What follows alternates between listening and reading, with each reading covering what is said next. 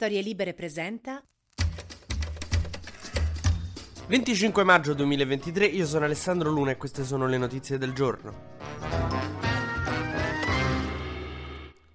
Allora, io come spero avrete notato, non attacco il governo per il gusto di attaccarlo con polemiche pretestuose eh, perché tira. Lo attacco se pensa che ha fatto una cosa sbagliata, se penso che invece ha fatto una cosa giusta lo dico. Ecco, in questo caso il governo sta facendo una cosa terrificante dal mio punto di vista che eh, riguarda la nomina per il commissario per la ricostruzione dopo l'alluvione in Emilia Romagna. Mo lo sappiamo tutti, sia a destra che a sinistra, che il migliore per questo lavoro sarebbe Bonaccini. Solo che il governo sta mh, mm, mettendo il veto su Bonaccini, l'attuale presidente della, dell'Emilia Romagna, per dei calcoli politici che mh, mm, di fronte a una tragedia in cui hanno perso la vita delle persone io trovo abbastanza, insomma, poco carini. Naturalmente dietro questa cosa così cinica chi c'è sta? Salvini. Però pure Meloni una cosa la potrebbe dire, cioè non è che è l'ultima arrivata. Sei la presidente del consiglio. Salvini, che vabbè, a me il pensiero che Salvini, che se gli chiedi cos'è Ravenna, ti, ti dice usalo in una frase. Il fatto che lui decida le sorti dell'Emilia Romagna della ricostruzione un po' mi, mi lascia così. Però di base Salvini e la base del partito di Giorgia Meloni hanno come obiettivo quello di usare questa tragedia per crearsi una base di consenso in Emilia Romagna. Perché hanno paura che se Bonaccini fa un buon lavoro con l'alluvione, l'Emilia Romagna sua vita, tipo Sanremo per Amadeus.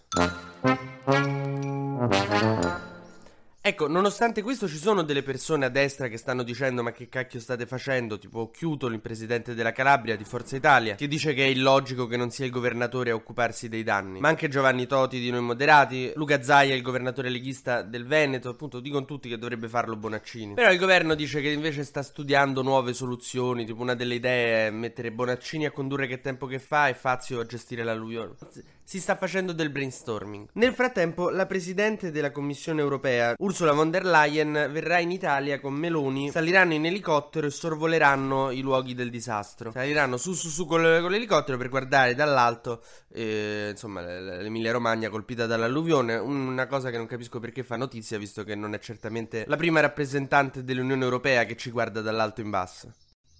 Questa sarebbe, questa è una battuta che piace molto ai leghisti, secondo me. Sto cercando di ampliare il mio pubblico, raga. Cioè, capitemi pure a me.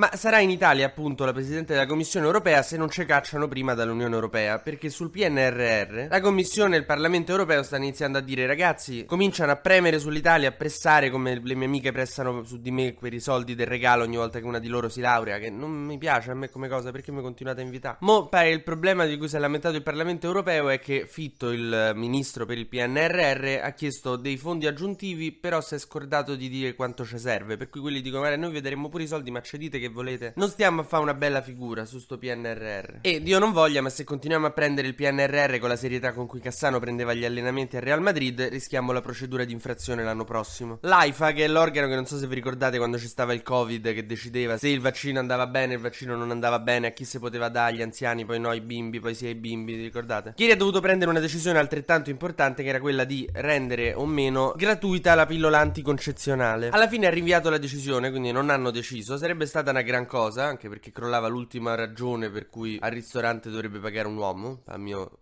modesto parere. Però ci hanno avuto pressioni dalla destra perché, ah, se diventa la pillola concezionale gratuita, poi c'è il rischio serio che i poveri non facciano più figli rovinandosi la vita, ma facendo più persone bianche. Non l'hanno detta così, però il senso è quello. Perché appunto il problema è per le persone povere, per le ragazze povere, per le coppie povere, che con quanto costa la pillola concezionale, insomma, sono in difficoltà. I preservativi, insomma, Lollo Brigida ogni notte va nei distributori automatici con uno spillo a bucarli per, per far far figli agli italiani. Quindi, insomma, abbiamo un po' perso una buona occasione, secondo me.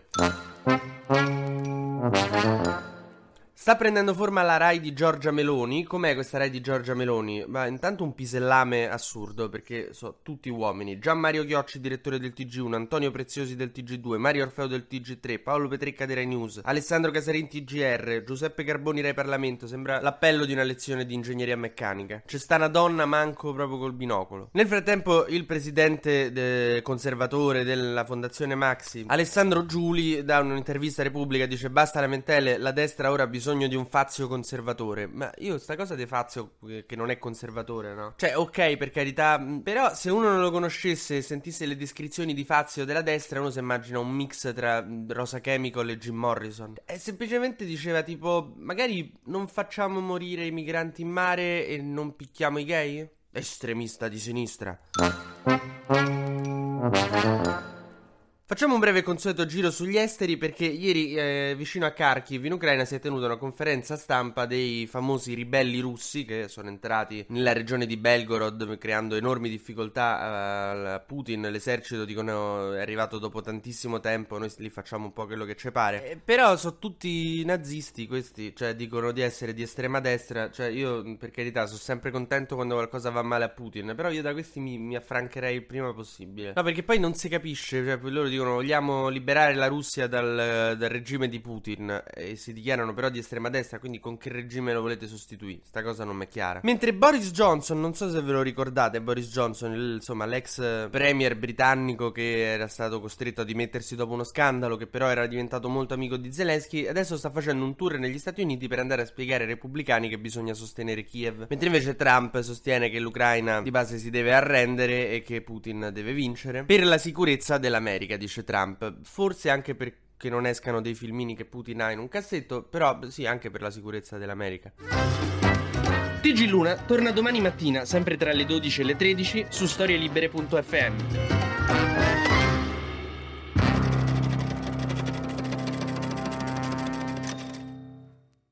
Una produzione storielibere.fm di Gianandrea Cerone e Rossana De Michele. Coordinamento editoriale Guido Guenci.